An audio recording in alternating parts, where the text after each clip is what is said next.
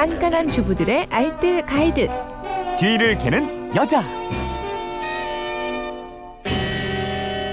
살림의 지혜를 공유하는 시간입니다. 뒤를 캐는 여자 오늘도 곽지연 리포터와 함께합니다. 어서 오세요. 네, 안녕하세요. 오늘 캐나다에서 팬들이 오셨어요. 그러니까요. 멀리서 와주셨네요. 야, 응원하는 팬들이 멀리도 네. 계시고 좋겠어요. 이재용 아나운서를 굉장히 좋아하신다고 멀리서 오셨다고 고맙습니다. 하시더라고요. 네.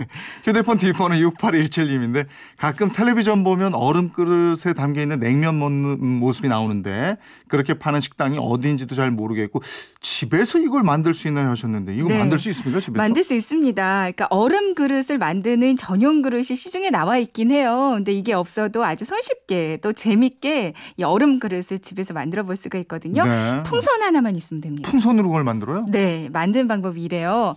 먼저 풍선에 하얀 가루가 묻어 있는 경우가 있거든요. 네. 이거는 좀 깨끗이 한번 씻어 주시고요. 저는 식초를 조금 뿌려서 세척했는데 깨끗해지더라고요. 아무래도 풍선이 천연 고무나무에서 나오는 라텍스로 만들어지잖아요. 라텍스는 기온이 높아지면 끈끈해지는 성질이 있어서 이 현상을 방지하기 위해서 과거에는 좀 문제가 많았던 탈크를 사용하기도 했고요. 요즘에는 전분가루를 묻히기도 하거든요. 네.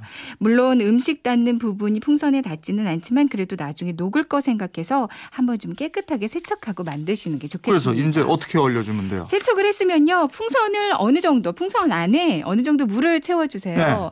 그리고 원하는 크기만큼 그러니까 그릇의 크기만큼 적당히 공기를 불어 넣습니다. 네.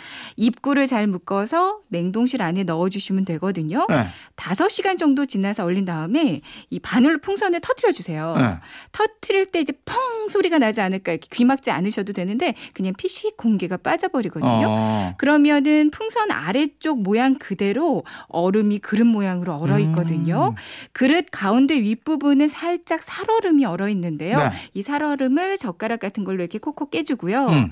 그렇게 놓- 해놓으면 그 안에 그 채 녹지 않은 얼지 않은 물이 있잖아요. 네. 그것만 따라서 버려주면 끝이에요. 아. 그러면 아주 튼튼한 얼음 그릇이 완성입니다. 이 풍선으로 이렇게 만드는 신기한 원리는 뭐예요? 그러니까 물이 차가운 냉기와 접하는 표면부터 얼게 되잖아요. 네. 일반 그릇에 물을 얼리면 냉기가 가장 먼저 닿는 위쪽 부분부터 얼게 되는데요. 근데 풍선은 그 안에 품고 있는 공기가 냉기를 차단해주기 때문에 음. 윗부분은 천천히 열게 되고요. 네. 아래 둥그런 부분은 좀 빨리 얼면서 그릇 모양이 만들어지게 되는 거거든요. 아. 만들어지는 과정 애들이 보면 정말 좋아하는데요.